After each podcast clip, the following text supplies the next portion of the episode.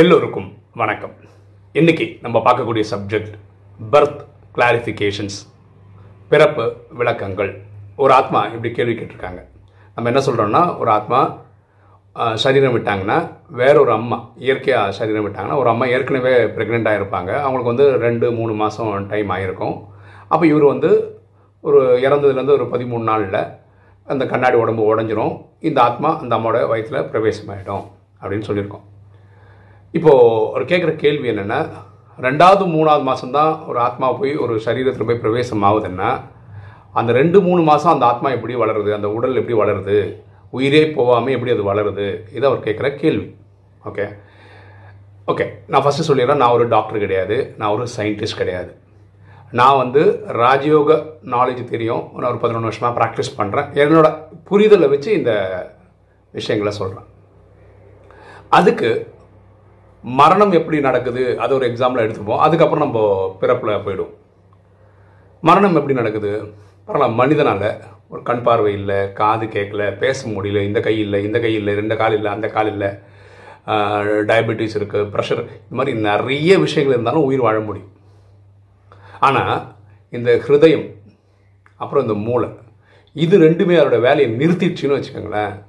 அதுக்கப்புறம் அந்த உடலில் இருக்கிறதுல பயன் கிடையாதுன்னு சொல்லி ஆத்மாவானது உயிரானது சோலானது இந்த உடலை விட்டு வெளியே போயிடும். அதுதான் மரணம். ஓகேவா ஸோ என்ன சொல்லலாம் ரொம்ப சிம்பிளானா உடலில் வேறு எந்த பாகம் ஒர்க் ஆகலைனாலும் ஆத்மா அதுக்குள்ளே உட்காந்துன்னு ஒரு ஹேண்டிகேப்டுன்ற நடிப்பாக நடிச்சுட்டு போக முடியும். ஆனால் ஹிருதயமும் சரி பிரெயினும் சரி மூளையும் சரி அது ஒர்க் ஆகலைன்னா அதில் உட்காந்துக்கிற அர்த்தம் இல்லை இறங்கி போயிட்டு தான் மரணம். அப்போ என்ன புரிஞ்சுக்கிட்டோம்? ஒரு உடலில் இந்த ரெண்டு பாகமாவது ஒர்க் பண்ணும் இப்போ குழந்தை பிறக்குதில்ல அந்த வயிற்றுக்குள்ள அந்த உருவாகுதில்ல.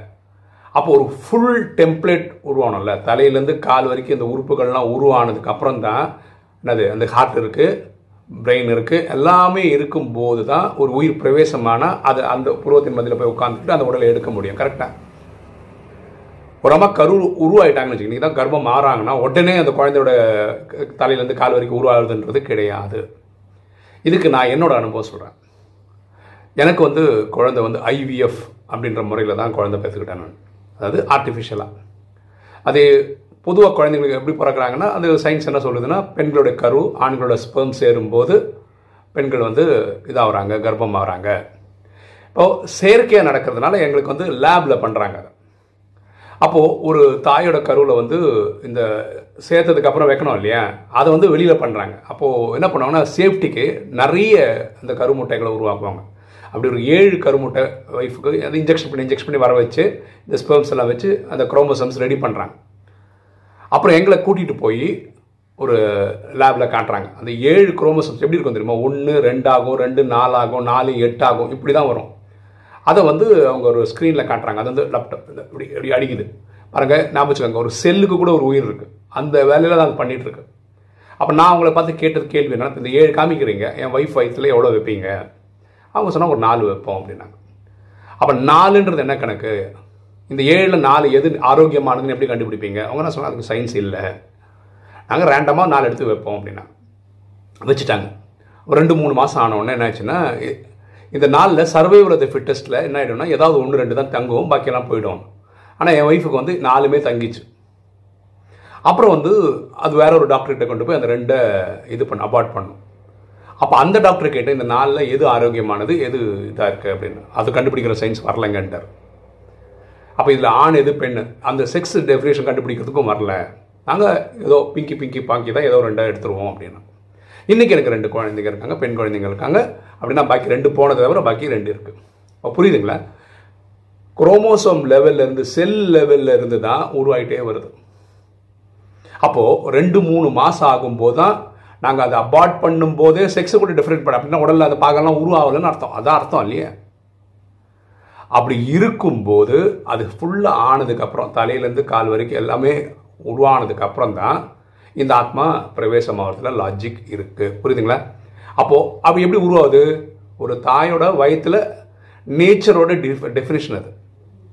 ஆணும் பெண்ணு சேரும்போது அந்த கருவை உருவாயிடுச்சுன்னு வச்சுக்கோங்களேன்.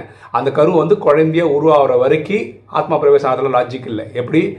ஒரு இறப்பு நடக்குதுன்னா ஒரு சரீரத்தில் ஹார்ட்டு இது ஒர்க் ஆகாத போது அதை எடுத்து வெளியே போகுது. இங்கே ஒர்க் ஆனால் தான் அது உள்ளே வர முடியும். அந்த புரிதல் இருந்தால் நல்லாயிருக்கும். இப்போ வேறு நம்ம புரிஞ்சுக்கிறதுக்காக நம்ம லேமேன் லாங்குவேஜில் பேசுவோமே ஒரு கோழி முட்டை போடுதுன்னு வச்சுக்கோங்களேன். முட்டை வந்துச்சு முட்டை அப்போயே உடைக்கிறீங்கன்னு வச்சுக்கோங்களேன். அதுக்குள்ளே கோழி கொஞ்சம் இருக்குமா? இருக்காது.